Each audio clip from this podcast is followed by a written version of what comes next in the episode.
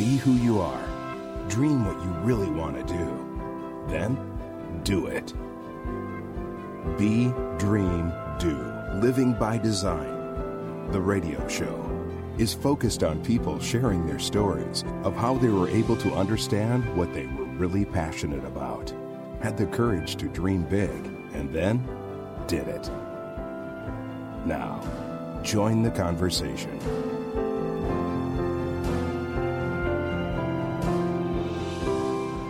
Good morning, listeners, and welcome back to our weekly radio show where we talk to successful people who love what they do. It's all about being your authentic self. And today we have the highly esteemed and good friend Jane Creswell um, as our guest today. So we're really, really excited about, about having her. Uh, and, Hi there. Uh, nice to have you, Jane. So uh, a little bit about Be Dream Do. It's uh, B is knowing about what's most important to you, your values, your passions, and uh, what gets you up in the morning. Uh, Dream is all about having the courage to live what you uh, live what you uh, really care about, and to do what you love, and to love what you do. And of course, uh, doing is just making it happen. So Jane, uh, really thrilled to have you here. Where are you calling in from? Thank you. It's nice to be here. I'm calling in from here uh, from West Lafayette, Indiana, home of Purdue University. Uh, how exciting! And uh, do you know where I'm calling in from, Jane? Yeah, yeah, somewhere that's cold. yeah. So my son and I are here at uh, the Kirkwood Ski Resort uh, just outside of South Lake Tahoe, and um, mm-hmm. so we're going to do some skiing a little bit later today. So, mm-hmm. Jane, uh, you're a master certified coach. Uh, you uh, worked at IBM, and I'm just really interested in hearing your story about the days when you were working at IBM and how you got into coaching. Could you share that with us, please? Mm-hmm. Mm, I'd be happy to it it actually doesn't start out as a very uh, something that you would think is a success story. um, so my early days at IBM, my first job right out of college was as a programmer for the space shuttle in uh, Clear Lake City, Texas, just south of Houston. And um, within the first I don't know, couple months of working there, um, we discovered that I actually wasn't a very good programmer. I mean, my first appraisal was horrible, and uh, my boss said, you know, you cost us more to fix what you break than you would to just sit in your office and do nothing or something like that. You know, so it was it was uh, not looking like it was going to be very much of a success story. Um, but right. fortunate, fortunately, um, uh, my boss said, you know, sit in your office and do nothing until we figure out what to do with you. And I knew enough about myself at the time to say, you know, I'll just die if I have to, you know, uh, be by myself all day long and and not be a part of a team. And so I asked if I could be a part of a team, and um, and that I was allowed to do that. I just wasn't allowed to touch any code. And um, I I know. I'm serious. So so I was just desperately trying to figure out how to keep my job. I was quite yeah. certain I was going to be fired.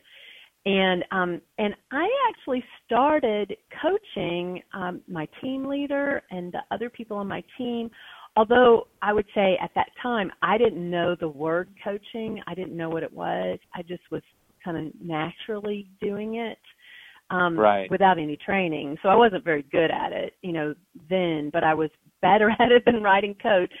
So, um, so I just started having conversations with the people on my team and, and they started, um, becoming more productive. We were way behind schedule. We got back on schedule. We were over budget. We got back on budget. And and so um, I did this with a couple of teams before it was figured out that um, I actually was really great at leading teams and, and in particular helping teams turn around that had not been performing very well. And so that set well, the stage. Yeah, that that's really interesting. would you mind if we go back just a little bit? I'm I'm curious Sure. about why did you start out as a programmer? That's a good question. Um, because when people meet me and they um, you know, kind of experience my personality a little bit, they just go, I just don't see you as a software engineer. You are very different uh, from any, any programmer that I've ever met, you know, kind of thing. Right. Um, I, you know, I had um, a, a pretty high aptitude in uh, mathematics and science, and um, and uh, and so I, I thought it was fun to write code. I just didn't. I what actually happened in college was that I knew how to please professors. Um and Okay. I would I would get the assignments and I would, you know, um often if I was confused about a, a programming assignment, you know, I'd talk to the professor, I'd I'd learn what it was that they wanted and I learned how to deliver what they wanted. But I wasn't in love with programming. Um and Okay. and in fact Okay. that, that idea was foreign to me, you know, that you should be in love with your yeah. job. Um Yeah. so I was just after an, an income. I I grew up in a family that didn't have a whole lot. We um actually bought food with food stamps when I was in high school, and so Right. I, I just wanted a, a good paying job. IBM sound, seemed to be a great solution to that, and I and I knew I wanted to work in a large organization because I was fascinated with how people work. Um, so um, so yeah, it was So- kind of a, a a bit of a misfit at first. Yeah, so I mean, uh, you know, your story I'm sure resonates with a lot of uh, people that are listening to us right now.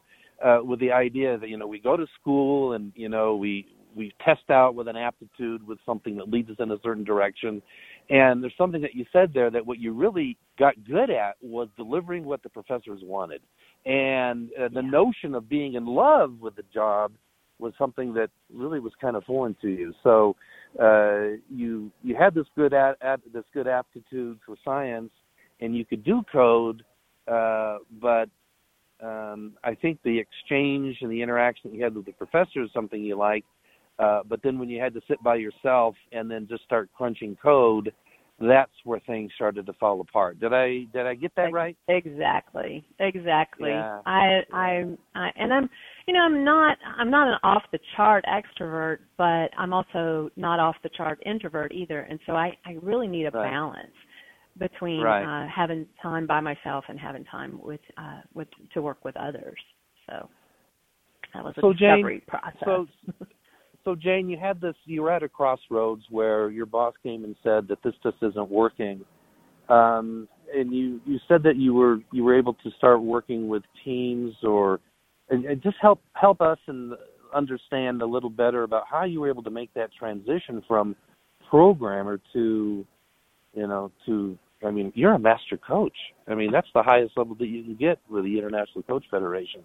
And uh you know it, it's just an amazing journey but uh, you know what's pivotal here is how you were able to make this transition from this being a programmer who was failing, right? As, you, Mhm. as I understood you say, a failing I was. programmer, and Mhm. and now and then you got to move into an area where you were really able to shine. So help us better understand how that happened. Well, uh, you know, it was a it, it was quite a long path. Um, there were uh, probably ten or tw- ten or twelve years uh, in the meantime. Uh, so after we figured out that I was good at leading teams, um, I Yeah. was uh, I actually transferred from um, from Houston to Raleigh, North Carolina, where there was a large um, IBM plant uh, with about fifteen thousand employees, and um, and the topic there was not the space shuttle. Uh, we were developing uh, hardware and software for telecommunications, um, which was Right. fascinating to me. And um, and so I just I became a team leader and a manager, middle manager of uh, a lot of very interesting telecommunications um, software projects. And uh, all the while, I would say I was honing my skills as a coach Okay. um, I I discovered early on, I mean, you know, because I knew that I wasn't a good programmer. If I was going to be leading programmers, I would actually have to depend on their expertise Mhm. and their knowledge Okay. because I didn't have it. Um, that is a huge. Um, uh, it gave me a, a, a, an advantage point as a coach um, because a, a great coach should not be, you know, consulting or telling the answers or, you know, Right. diagnosing and prescribing. Um, a great coach, you know, assumes the person that they're coaching is really knowledgeable uh, uh, on their topic and tries to draw out their best self um, and to get Right. them to to uh, you know live their best life. And so I had Right. I was pretty well practiced at that um, while I was a team lead and a manager and a senior manager at IBM. I, Okay. I had really kind of honed that before Right. I ever knew about the profession of coaching. Yeah. Um, so then, Um, so go ahead. well, I was going to I- I say, then when I was introduced to coaching, Yeah. you know, it w- it seemed like a natural fit. Okay. So um, it's interesting. A couple of the key things that I wanted to jump on here is how you said that not knowing um, all the technical things was actually an advantage to you. Yeah. and and which is interesting because so many times people just say well i don't know enough about this that or the other to go do something and here you're saying not knowing actually was an enabler for you Well, it was because that is a, a key part of being a great coach. Um, Okay. And so uh, it's something that gets in the way, actually, for a lot of coaches, Uh-huh. is that they they were, you know, excellent at whatever they did before they were a coach, and then they it's a it's a hard habit to break for some people, is to not do problem solving and you know giving a, a ton of advice um, to their clients. I didn't have that habit to break because I didn't start out that way. Um, Okay. I I knew I wasn't a good programmer, so uh, Right. I had practiced for years um, being in the position of uh, helping others figure out what they were good at so that they could thrive. Mhm. And then I learned kind of a secret of management, and that was, um, you know, I can't do it all myself anyway. So the better Right. I am at getting my employees to do Mhm. their best, um, the more I'll succeed. And so that was my Yeah. management style for all those years. Well truly that was uh that was a breakthrough insight for you um yeah, very very powerful what support did you have from IBM to make this transition Um, um, there's kind of a two-sided answer there. Um, Mhm. So um, I got to a certain point in my career where I, I did know what coaching was, and I had started down the path to become trained as a coach. And I thought, you know, I'm a better coach than I am a boss. I should do Mhm. this at IBM. And Mhm. my immediate boss, um, initially, she'd never heard of coaching inside an organization, so she wasn't real open to it at first. But eventually, she said, "Okay, let's try this thing." And so she became very supportive of me, and she gave me six months to prove that coaching um, might work at IBM. Um, and and you know that doesn't sound like a whole lot of support, but it was a tremendous amount of support for someone to step out on a limb and take a risk on something that neither one of us knew if it would actually work. Um, and um, there were others in IBM um, who weren't as supportive because I was doing a job that didn't exist actually. yeah Um, I, Yeah. We were we were doing a, an experiment uh, for six months before we actually got the new job description of coach created, and uh, so there was some rocky times in there where people thought that you know I should be fired because I was doing a job that didn't exist. Um, so Right. I, you know, it went all the way from a, a great amount of support from my immediate boss once she was on board to you know people trying to fire me for doing a job that didn't Mhm. exist and and sometimes that would happen all in the same day um Right. so for about six months it was a rocky road we didn't know what the answer was going to be What were what were the uh, elements uh, that you used to prove to your boss that it was something that was worthwhile? Well, um, initially, um, you know, I just looked at how much money we were spending on uh, training and development in our division. Mm-hmm. Uh, my boss was the general Mhm. manager of the division, and and I took uh, one year's worth of data for how much money we were spending on training and development, and I thought, Mhm. you know, if if we could um, uh, get a better return on that amount of money that we were spending, that would be huge uh, for our Mhm. organization. What what had actually been happening is that we were spending money on training, not not feeling like we were getting much back in return for Mhm. that expenditure. And so I thought if I could take just part, just a small portion of our training and development uh, money and and turn a profit from that investment uh, and and use that for the coaching initiative, that we'd be better off um, than we were with uh, uh, the way that we were spending that money before, and that was enough to allow the six months experiment. Um, and and so hands down, you know, we all thought everybody, you know, my boss, who's the general manager, and the whole executive team, Right. we all knew we all knew how much much you know huge expense training and development was and if there was something Sure. that could be done that would be better you know we were all for it and my proposal was that coaching was that thing that would be better that it would be Right. um, more customized learning experience for the people in our organization and um, but again i didn't i didn't know it was a theory um, and so, uh, fortunately, I was given six months to tr- to test out that theory, and it worked. Um, and so, uh, became wildly So it- successful. And then, So it was successful. yeah, it was it was. It was. Oh. It was. I was given six months to make it work or not, and and was actually told, you know, if it just if this doesn't work in six months, you don't have a job. And so there's nothing like that for a motivator. and um and so I had to make it work, you know, or I'd be looking for another job. But by that time, uh, you know, I just I was so in love with coaching and and feeling Right. like I was really contributing to people's lives, uh, helping them thrive, and it was helping me thrive. Um, um, that I just I knew if it didn't work at IBM, I was going to go out on my own and and coach people anyway. So it's just a matter of whether I'm staying here and still doing it at IBM or or leaving to do it in my own private practice um, because I knew coaching was going to be it.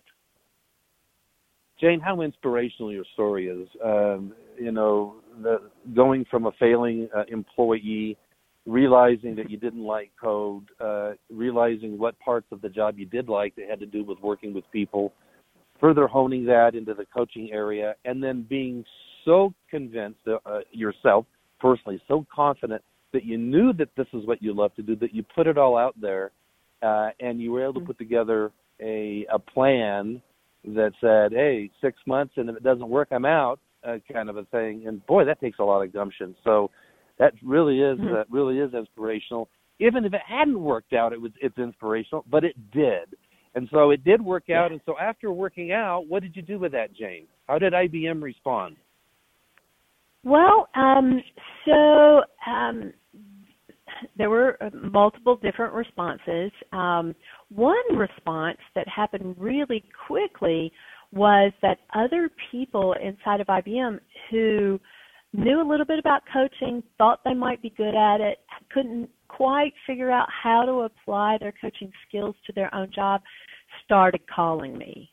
And could you help me? Could you help me figure out how to be a coach in my part of IBM, like you are now a coach in your part of IBM. And I thought, you know, it's such a huge company, and, and just because I figured it out for one division, maybe it will work for everybody, but maybe it won't. And so Mhm. I thought, but you know, instead of becoming a consultant and telling people what to do, I decided to stay in the role of coach. And so I created something called IBM Coaches Network. And I invited any of those people who had called me to be a part of that network. And, and what I promised them was that I would mentor coach them on a monthly call. And so if they wanted to show up to this monthly call, I would mentor coach the group, however many people showed up. Now, mind you, I thought there might be, you know, at most five or ten people who showed up. Right. I didn't know lots of people would show up.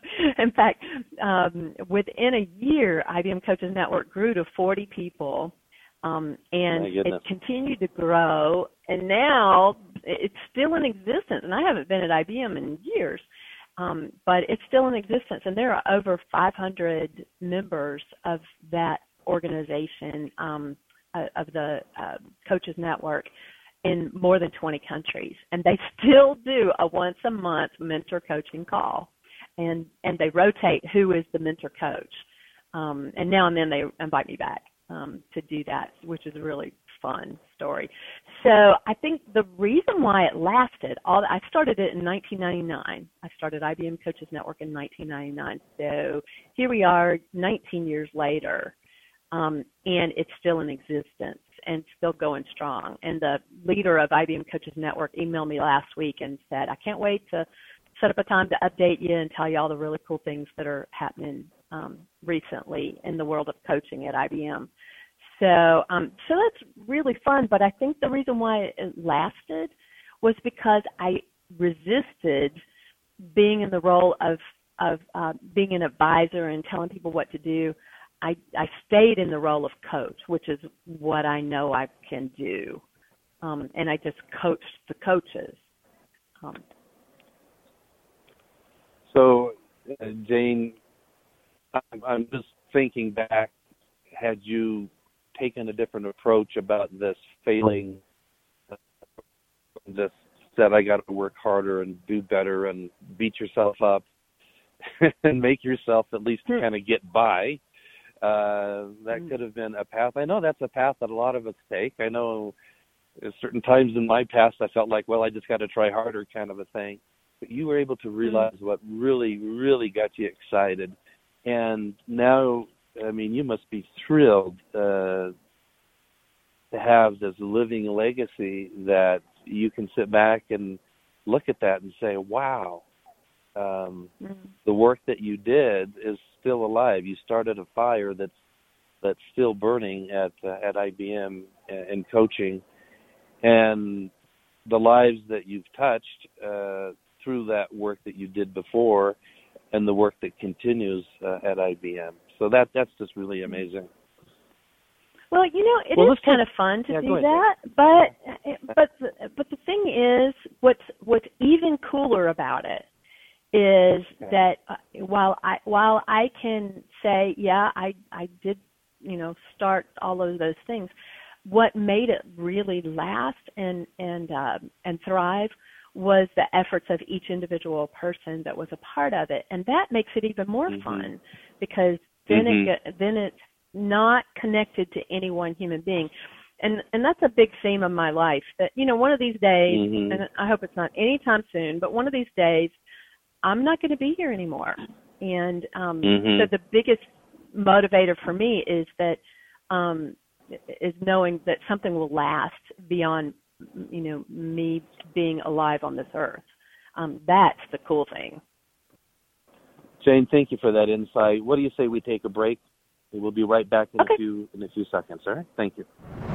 We'll be right back with Be Dream Do, Living by Design, right after this. Do you know that 85% of people hate their jobs? Yep, that's right. That's what last year's Gallup poll said after surveying millions of employees in 200 countries. Only 15% of those surveyed were truly passionate about the work they did.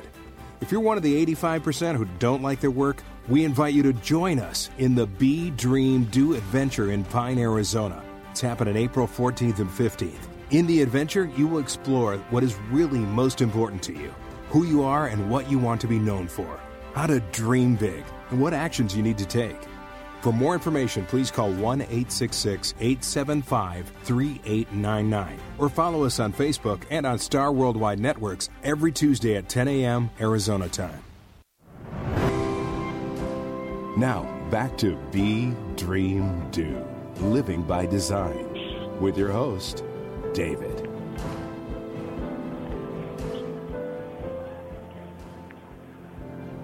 Well, Jane, certainly have enjoyed uh, these uh, uh, the, the story that you shared here, and I know you're not with IBM today. So, could you share with us how that happened and when you made the decision to li- leave IBM? Okay. Um, so I, um, right after IBM, I, I, I ended my time at IBM uh, the last of 1999. Started as a vice president of a spinoff of IBM in 19, in 2000. I stayed there for about a year. Um, wasn't a really good fit, and I really wanted to be a coach on my own. And so in 2001, I became an independent uh, coach and um, started. Um, I had there were several articles that were written about the work that I had done at IBM, and people from other companies contacted me um, to say, mm-hmm. you know, would you be willing to help us out uh, in our company? And, and while I was still at IBM, I had to say no. You know, I no, I've got a full-time job. I can't really do that. But I kept their phone numbers and email addresses and that kind of. Stuff. So when I was not, uh, when I was out on my own, um, then I called them back and said, "Well, if you're still okay. interested, I'm available and I can help you." And that's how I started my own business. Um, and but it was after I had left um, the spinoff company, and so um, what was fun was I didn't know if if the things that we were doing at IBM would actually work anywhere else but IBM. Mm-hmm. Um, now I did mm-hmm. find out that it would work in other divisions of IBM, so that was, I, I guess, enough to make me confident that it would probably work in other companies as well. Um, but it, but that too was an experiment, and I just kept my same um, stance, and that was, you know, I'm not going to tell you what to do, uh, but I will um, coach you. Um, and then, mm-hmm. um, as a part of that, I got into st- uh, training coaches who are internal to organizations, and found that I really loved that.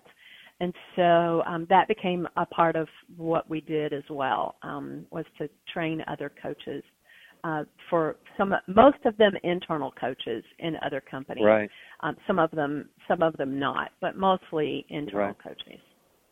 Right, right, right.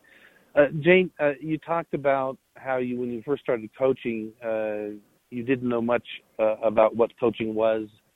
Um, I think you said you couldn't spell coaching, and, um, right. and and and then and over over the years you got better at it. So, uh, what uh, what training did you go through to uh, to hone your skills? Well, I'm a lifelong learner kind of person, so I went through a Mm-hmm. lot of training. Um, so I Mhm. started out at Coach U, um, which was Mhm. an online um, coach training um, experience, and then uh, about a year into that, I also started Corporate Coach U, which was a sister company at the time, and now it's all a part of one thing. But um, uh, and so I was actually doing two coach training programs at the same time. Uh, the Mhm, 1st mhm. one, Coach U, was more like life coaching, and I had to do a lot of translating from okay, well, if that's what you do in life coaching, then what does it look like inside a corporation? So then, when Corporate Coach U came around, I thought, oh, I won't have to do any translating. I'll just take that class. And Right, uh, right, so right. that that's how I ended up taking two coach training programs all at the same time. But I've I've taken, you know, I've gotten certified in several other things, instruments, um, legacy leadership, um, conversational intelligence. Um, Mhm. I love brain science.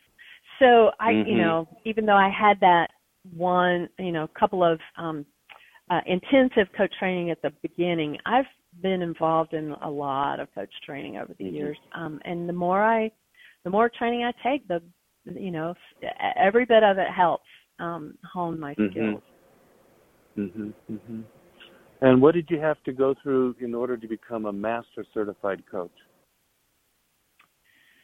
Well, um, there's a you know there's a certain amount of training hours that you have to have. Um, the 2,500 experience hours that you have to have. Well, that actually wasn't very hard for me to get being an internal coach, um, Right. because uh, coaching was my my full time job. You know, and there's you know we used to use at IBM we used to use uh, just for math purposes, uh, 2,000 hours was how much time someone would spend at work.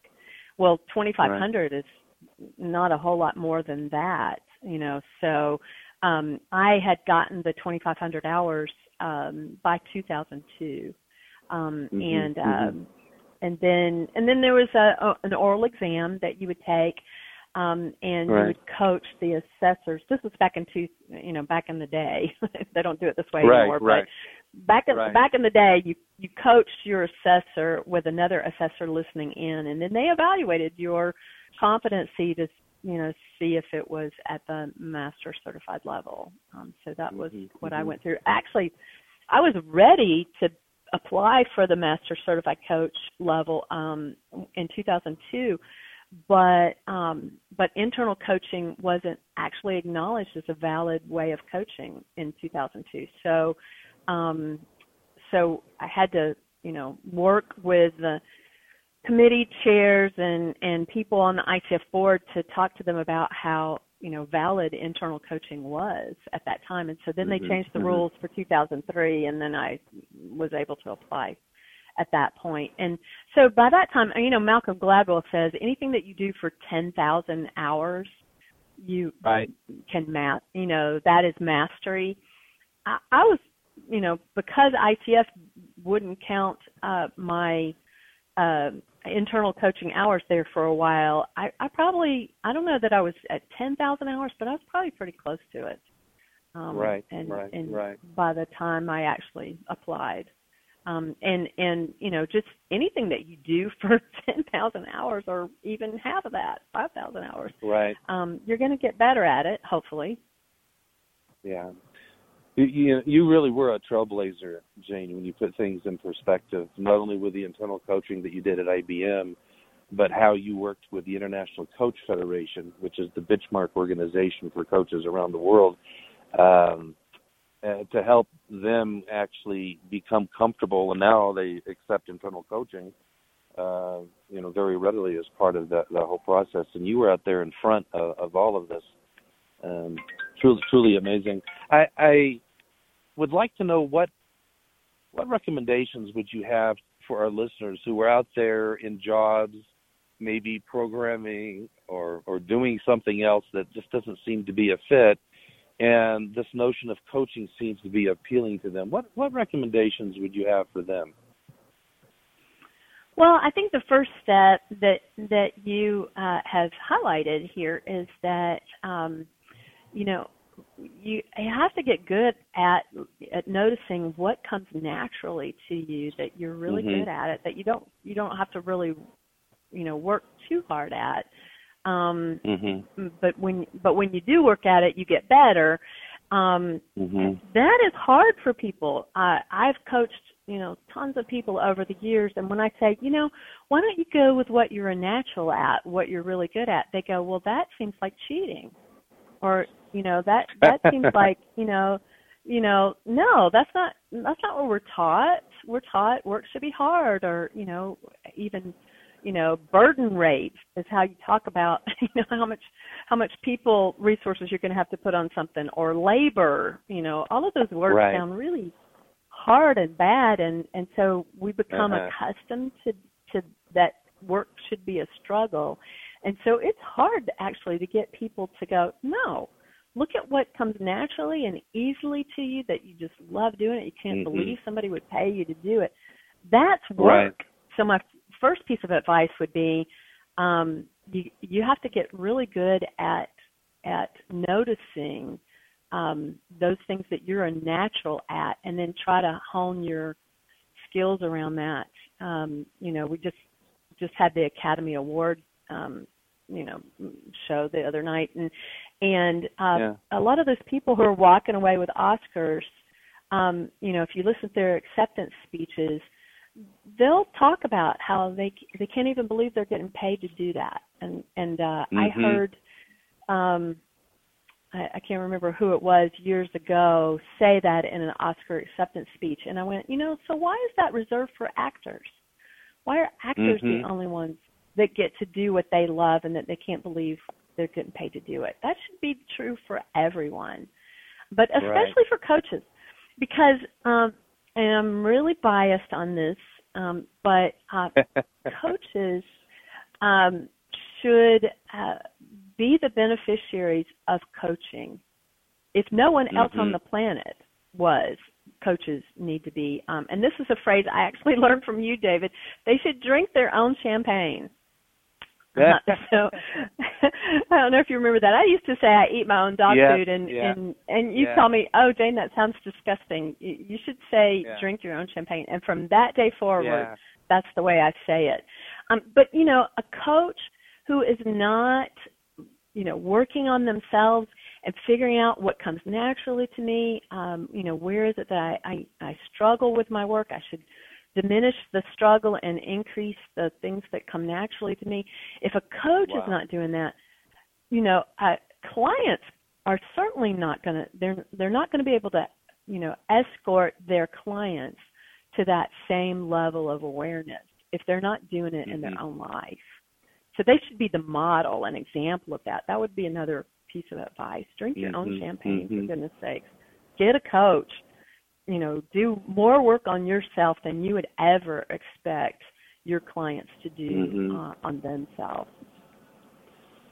So get really get get uh, get uh, closer to what you're really good at, uh, what comes naturally Yep. to you, and drink your own champagne. Um, play with it. Uh, um, actually, actually use what you are planning to use with others. That's kind of what I'm hearing Yeah. you say. Try it exactly. out. What else? What else? What other advice do you have? Well, I, I think it always helps to um, be a lifelong learner. You know, so keep you Mhm. know those things that do come naturally to you that you're just fascinated by. How can you you know learn more and hone your skills? Um, someone asked me Mhm. just recently uh, uh, the same question: What would advice would I give to new coaches? And the and the uh, answer that I gave there was um, make mistakes often. Um, make them early and often, um, because what I notice, not just coaches, but lots of people, you know, we're so paranoid about being perfect or getting it exactly Right. right, or you know, I'm not going to really step out there and do it until I've gotten Right. it perfect. And particularly in the field of coaching, and I think this is true in a lot of other fields as well, you don't Mm. get good at it until you practice. And so, Mhm. you know, be be ready to make mistakes, um, expect Right. it, uh, celebrate Yeah. it, learn from them, you know, but um, you know, just jump right in and uh, and and expect to make mistakes often. It's probably um, well, I I I I was humbled. Uh, my first um, job at IBM being told I was a horrible programmer, but I am so grateful for that humbling experience because um, I've never Yes. forgotten it, and it's made Uh-huh. me go. You know what? I I I am thriving now because I made I made big mistakes then, and Yeah. so um, for my future thriving, for the benefit of my future thriving, I need to be making some Right. mistakes today.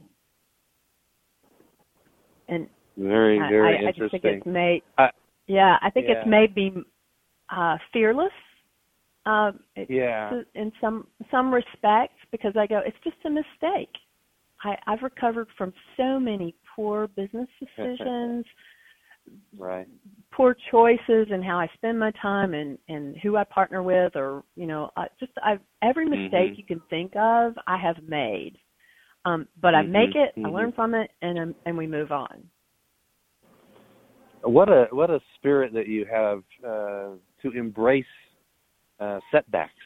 It's not that you just look at it; you you you embrace it. And how you were talking, thank God they told me I wasn't a good programmer, and um, you know. So I mean, it's it's it's it's it's such an an enabler. It really is. Uh, Yeah, yeah. Really- and I'm yeah. grateful. That taught me such a huge life lesson. Um Mhm. and uh you know, I wouldn't have asked for that. you know, I thought I, you know, Of I was course. a great student in college, so I was just mortified to be told that I there was something I couldn't do well. But at this point, I'm just so grateful that that life lesson happened early on. So you know, a lot of a lot of listeners that are out there and, and they're at different stages at work, and there's a financial side to moving from one, you know, one job to another. Um, Mm. What words of advice do you have around people being able to make that transition while still being able to meet their financial requirements or financial needs? Put food on the table. Well, yeah, I yeah, I get it. Uh, you know, um well, you know, I so I told you my background growing up. Um I, we Mhm. didn't have much. So I learned how to Right. survive on a, a little. Um and and Mhm. and it probably also shaped me to help me know, you know, even through the toughest of times, uh I could Mhm. uh, I had resources, maybe not monetary resources, but I had other resources, my my cleverness, my you know ability to learn quickly, my you know lots of other things that became resources to Right. help me. Um, but uh, uh, on the back to the financial decisions around uh, changing careers or going into coaching or all that kind of stuff. Right. I, I, I, in a word, uh, this I learned this as a brand new coach, and it and it's reserves. I, it was a foreign concept to me to have reserves of anything. Um, I, I learned that I should have financial reserves so that I could take financial risk, and uh, Mhm. the, the the reserves would be there, um, you know, to to support me um, while I was making a transition to a new job or or um, a, a Mhm. new career, um, but not just money. Uh, reserves in terms of energy, um, uh, Mhm. reserves of um, you know how uh, time, how I spend my time, and not to schedule every single waking Mhm. moment, so that I couldn't be generous with my time with other people. Um, you know, so this this idea of reserves um, helped me tremendously to say, you know, what kind of Mhm. reserve will I need to have in Mhm. place before I can make a, a decision to to uh, leave IBM or to start my own coaching business or you know take the next step. And I, I've made mistakes in that regard. I want to I don't want to say that I knew exactly Yeah. how much I needed in reserve and all that kind of stuff, but just the concept of having reserves has um, actually proven to be um, w- what allowed me to to do those kinds of things. And you know, it's interesting when you work on. I'm saving up right now. I'm saving up six months' salary um, Mhm. to you know that so that when I go out on my own and I'm doing this thing that I'm not sure if it's going to be successful or not, but I can do it with Mhm. a certain amount of confidence because I have those results. That actually gives so much hope and fuel to what Mhm. your future endeavor is going to be, even while you're still in the same job that you don't like. Mhm. You know you've got a plan. You know you you know you're working Yeah. toward it. And I got to think that with that plan in place, that that actually helps your attitude in whatever job you're doing. Absolutely, absolutely, and and you know, uh, but but it does require discipline. You know, it and Yeah, discipline yeah. was not not something I had a tremendous amount of as a young Right, right. as a younger person. So um, you know, I had to had to you know uh, figure out what do I want more.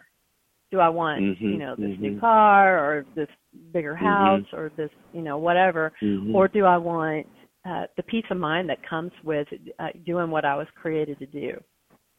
Uh, and so you- yeah so i mean so you had this you had this dream of becoming a coach you knew that you had to put some reserves so you had a plan in place and that was your roadmap to make it happen Yeah, yeah.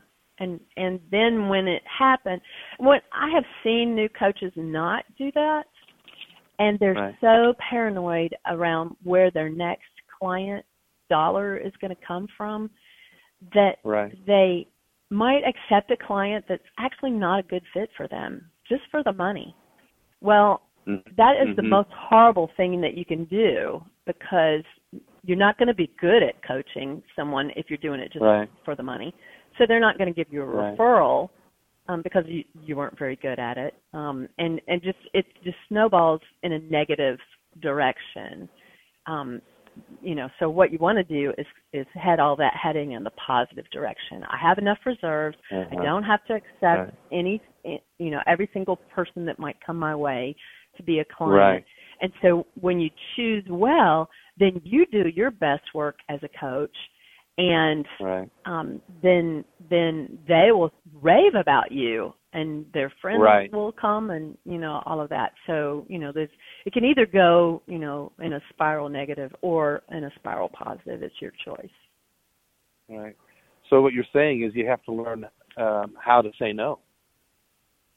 You do, and learn that um, that in in saying no, I, I I'm such a glass is almost full person. I can't hardly even say no.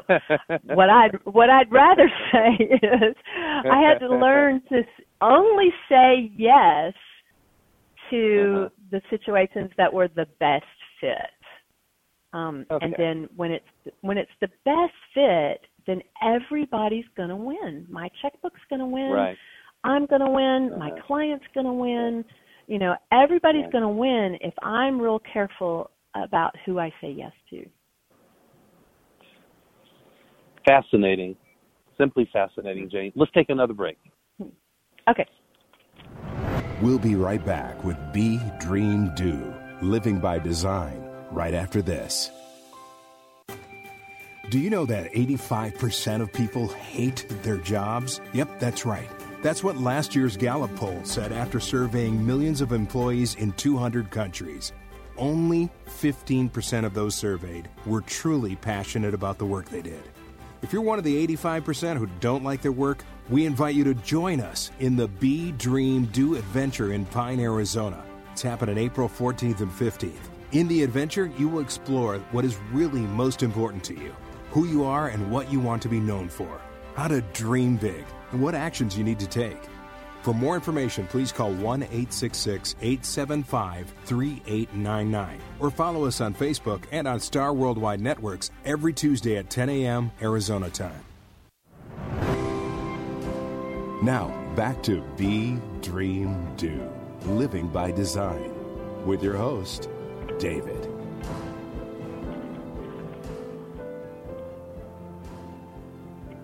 Jane, I want to thank you for the shared uh, with us today uh, about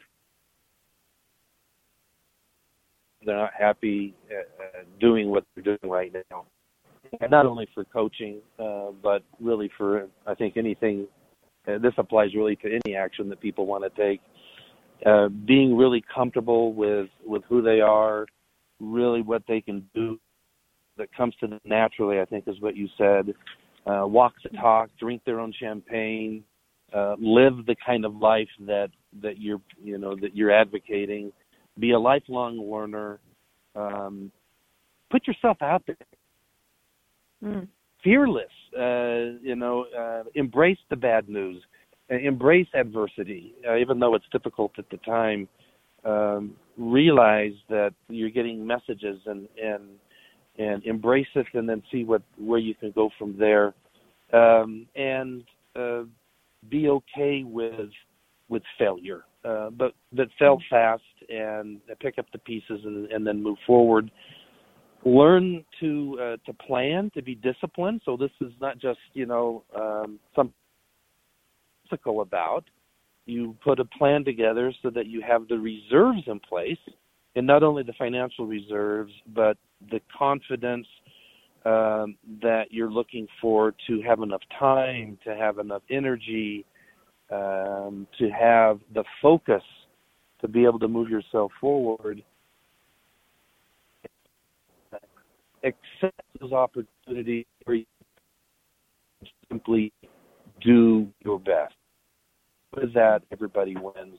It's not so much about saying no, as you clarified. It's really about saying great opportunities and maybe if, if you're not accepting certain opportunities maybe it's about maybe matching people other people that you might know in your network to help meet that uh, you know, meet that uh, challenge that someone else might be having did i get that right Yeah. Wow. We covered a lot of territory in this hour.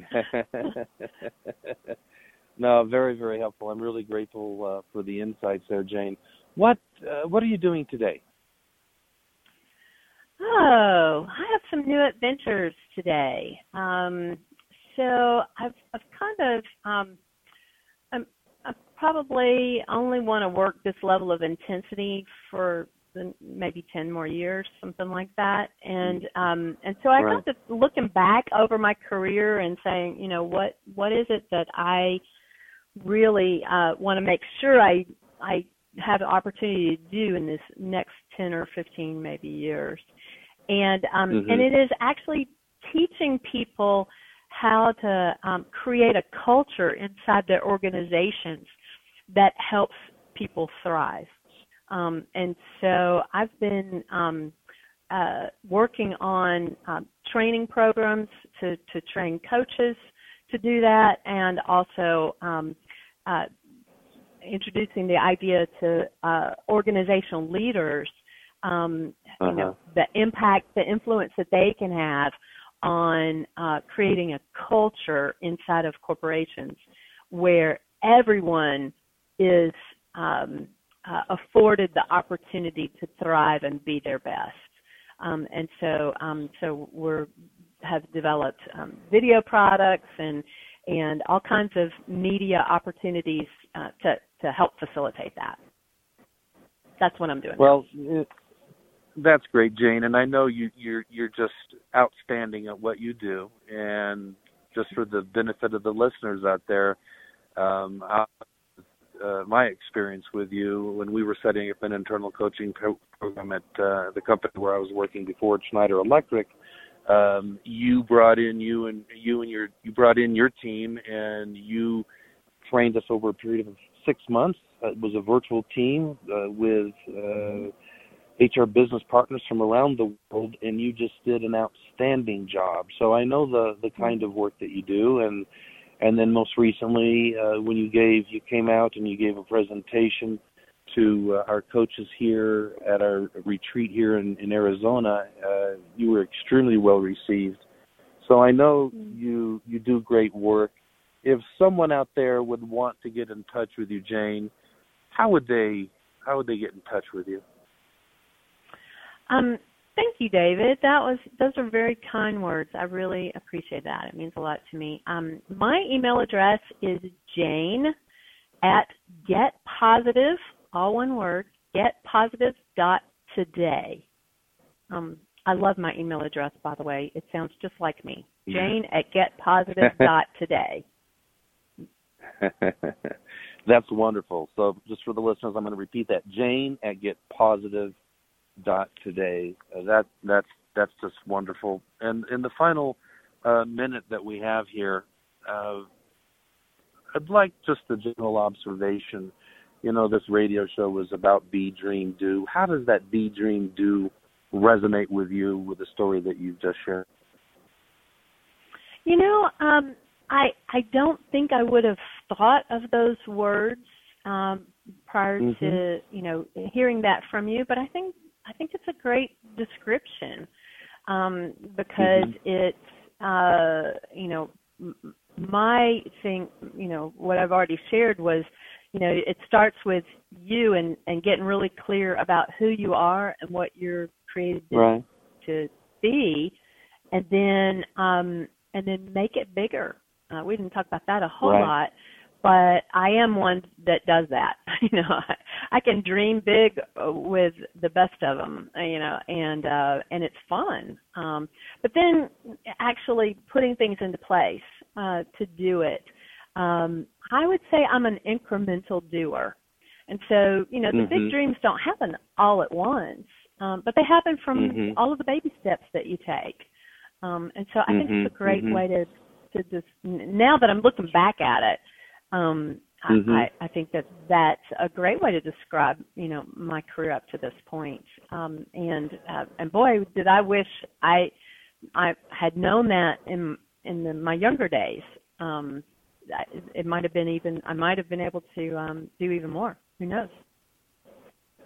Well, Jane, uh, your thoughts here and your insights that you've shared uh, with me and our listeners today have, have just been uh, very, very powerful, very inspirational. And you know, you said you didn't talk much about uh, dreaming. I'm I'm going to take exception to that.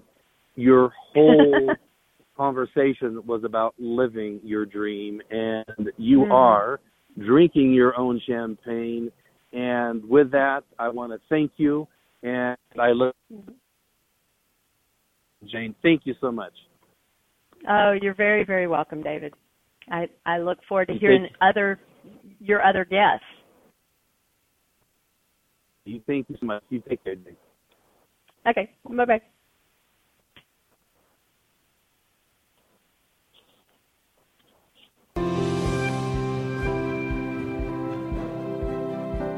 Thank you for joining David and his guest. Make sure to catch Be Dream Do Living by Design every week right here on StarWorldWideNetworks.com.